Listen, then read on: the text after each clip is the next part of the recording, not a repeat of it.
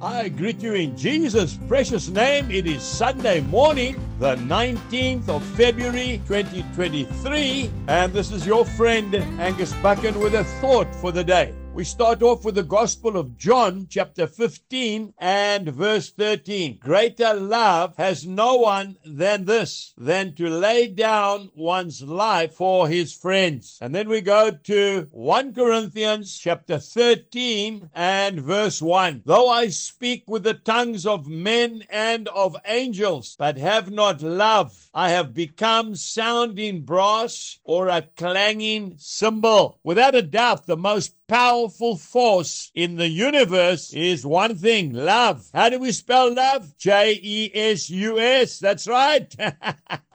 Why? Because God is love. 1 John chapter 4 and verse 8 says, He who does not love does not know God, for God is love. Love is an action word. It is not just talk. You and I have to become a band of feet washers because that's what Jesus was. We have to prefer others to ourselves because that's what Jesus did. A very dear friend sent me a story the other day and I want to read it to you. It goes like this. After the earthquake stopped and rescuers reached the ruins of a young woman's house, they saw her dead body through a crack, but her pose was kind of weird because she was on her knees like a person during prayer. Her body was leaning forward and her two hands were holding something. The collapsed house broke her spine and head. With great difficulty,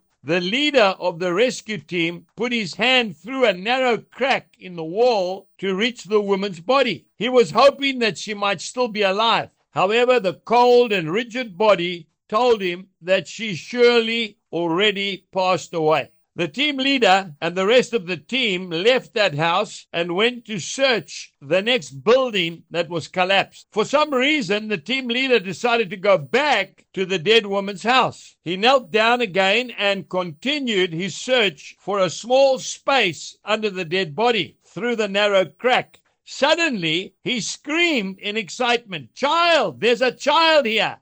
The whole team worked together. Parts of the collapsed building around the dead woman were carefully removed, and there was a three month old baby boy wrapped in a blanket under the dead body of his mother. Apparently, the woman made the ultimate sacrifice to keep her son safe. When her house was collapsing, she used her body to protect her son. The boy was still sleeping peacefully when the team leader picked him up. The doctor quickly examined the little boy, and after opening the blanket, he saw a mobile phone in the blanket. On the display was the message If you survive, remember that I love you. The mobile phone was passed from hand to hand, and all those who read the message cried. Such is the love of a mother for her child. That is what love is all about, my dear friend, and Jesus did exactly the same thing for you and I. Let's go out today and love someone.